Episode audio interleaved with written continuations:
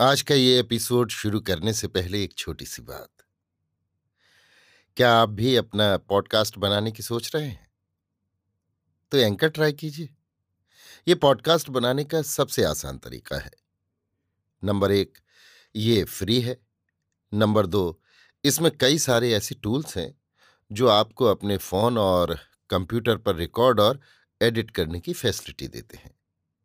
Number तीन आप अपने पॉडकास्ट को डिस्ट्रीब्यूट भी कर सकते हैं, जिससे इसे स्पॉटिफाई और दूसरे प्लेटफॉर्म पर सुना जा सके। तो डाउनलोड कीजिए फ्री एंकर ऐप या विज़िट कीजिए एंकर डॉट एफ़ पर अपना पॉडकास्ट स्टार्ट करने के लिए। ये तो थी एक छोटी सी जानकारी, और अब शुरू करते हैं एपिसोड का सिलसिला। तो आज के एपिसोड में लीजिए सुनिए। किशोरीलाल गोस्वामी के लिखे उपन्यास, खूनी औरत का साथ खून का नवा परिच्छेद, प्रलोभन, मेरी यानी समीर गोस्वामी की आवाज़ में। उस इशारे को समझकर कालू तुरंत मेरी खाट के पास आकर बैठ गया और बोला, कहो, क्या कहती हो? मैंने पूछा, ये सब क्या हो रहा है और तुम सब यहाँ पर क्यों इकट्ठे हो रहे हो? मेरी ये बात सुनकर कालू कहने लगा, दुलारी, ये सब जो कुछ तुम देख रही हो उसका असली सबब तुम्हारी अनूठी सुंदरता ही है। सुनो दुलारी, तीन चार बरस से इस गाँव भर में तुम्हारे अनोखे रूप की धूम सी मच गई है और यहाँ के बहुतेरे आदमी तुम पर मरने लगे हैं। यों तो इस गाँव के सैकड़ों आदमी तुम्हारे रूप पर जान दिए बैठे हैं। पर उनमें से हम सब बारह जने ऐसे तुम पर लट्टू हुए हैं कि हम लोगों ने मिलकर एक गोठ बनाई है और उसमें नित्य हम लोग इकट्ठे होते हैं और तुम्हारे रूप का बखान कर कर अपने अपने जी को बहलाते हैं।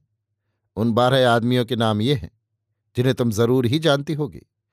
पहला नब्बू जुलाहा दूसरा धाना कोयरी तीसरा परसा कहार चौथा में कालू कुर्मी पांचवां ये मरा हुआ हिरवा नाव छठवां घीसू बनिया, सातवां बहादुर दूबे, आठवां तिन कौड़ी कांदू, नौवां हेमू भड़भूंजा, दसवां कतलू महाबामन, ग्यारहवां रासू चमार और बारहवां लालू हलवाई। यह तो इस गाँव के सैकड़ों ही आदमी तुम पर जी जान से निछावर हो रहे हैं। पर हम बारह जने धीरे धीरे आपस में मिले और हमने अपनी एक जमात कायम की। फिर तो लालू हलवाई की चौपाल में हम लोग रोज रात को इकट्ठे होने लगे और बराबर इस बात की सलाह आपस में करने लगे कि क्यों कर हम सब तुम्हें हथियावें। एक बात यहाँ पर और भी समझ लो, वो ये है कि यद्यपि इस जमात में सभी जात के लोग आ मिले हैं, पर हम सब आपस में इस तरह घी खिचड़ी की तरह मिल गए हैं कि जात पात का बखेड़ा हम लोगों ने उठा दिया है और हम सब एक साथ मिलकर खाते पीते हैं। हम लोगों में मांस, मछली और दारू शराब का भी बराव नहीं है। खैर, सुनती चलो। जब तुम्हारी माँ मर गई, तब हम लोगों को बड़ी खुशी हुई और हम सबों ने आपस में ये सलाह की कि अब तुम्हारे बाप को किसी तरह से खपा डालना और तुम पर अपना कब्जा करना चाहिए। किंतु भगवान ने ऐसा बानक बना दिया कि हम लोग खून खराबा करने से बच गए और तुम्हारे बाप ने आप ही मरकर हम लोगों का रास्ता साफ़ कर दिया। बस, तुम्हारे बाप के मरते ही हम लोगों ने आपस में एक सलाह पक्की कर डाली। फिर तो हम चारों तुम्हारे हरवाहे तुम्हारे बाप को उठाकर ले गए और गंगा में डालकर लौट पड़े। उस समय तुम भी वहीं मिली थी, पर बेहोश होकर वहीं गिर गई थी। खैर, फिर तो हम चारों जने तुम्हें यहाँ उठा लाए और इसी चारपाई पर तुम्हें डालकर इस घर से बाहर निकले। तुम्हारे तीन चरवाहों को तो जो कि मेरे मेल में नहीं आए थे, कुछ इधर उधर की समझा बुझाकर मैंने यहाँ से टाल दिया। और जब वे तीनों अपने अपने घर चले गए तो हम लोगों ने हिरवा की माँ को तुम्हारी चौकसी के लिए यहाँ बैठा दिया और तुम्हारे सारे घर की तलाशी लेनी शुरू की। थोड़ी ही देर में हम लोग तुम्हारे घर की सब चीज़ बस्त उठा ले गए। पर जब इन सब चीज़ों को ठिकाने से रखकर लौटे तो तुम्हारे मकान के सदर दरवाजे पर हिरवा की माँ हुलसिया मिली। उसने हम लोगों से यों कहा कि, तुम सब जल्दी भीतर जाओ, क्योंकि दुलारी जाग पड़ी है और उसने हिरवा को पछाड़कर उसका गला दबा लिया है। ये सुनकर हम लोगों ने उसे तो उसके घर विदा कर दिया और चटपट मैंने तुम्हारे घर की भूसा ढोने वाली गाड़ी में तुम्हारे ही दो बैल जोत कर तुम्हें यहाँ से भगा ले जाने का विचार किया। जब गाड़ी ठीक हो गई और हम लोग भी तैयार हो गए तो नब्बू ने एक पलीता बाल लिया और हम सब इस कोठरी में आए। यहाँ आकर हम लोगों ने क्या देखा कि हिरवा तो मरा हुआ पड़ा है और उसी के पास तुम भी बेसुध पड़ी हुई हो। ये हाल देखकर हम लोग बड़े चकपकाए कि तुम्हारे नाजुक हाथों ने उस हट्टे, कट्ठे, पट्ठे हिरवा की जान कैसे ले डाली। खैर, फिर तो खुद मैंने तुम्हें उठाकर इसी चारपाई पर डाल दिया और साथ ही तुम्हारे हाथों और पैरों को भी मजबूती के साथ कसकर बाँध दिया।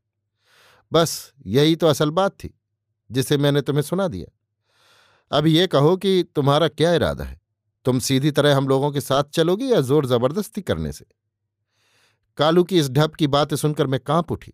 बहुत ही डर गई और मन ही मन यही बात सोचने लगी कि अब मेरी खैर नहीं है।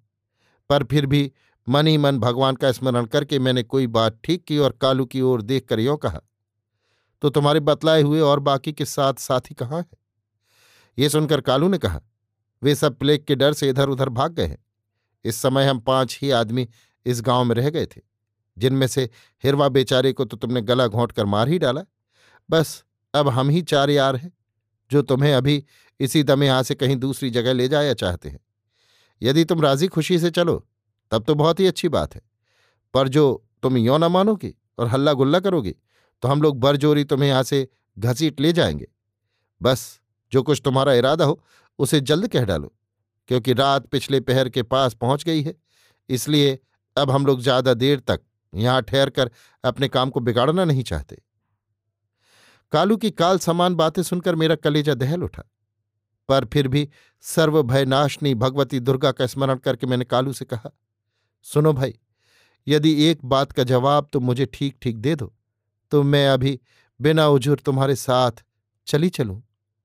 मेरी बात सुनकर मानो उन सभी शैतानों ने आकाश का चाँद पा लिया और सब के सब एक साथ बोल उठे कि कहो कहो, जल्द कहो।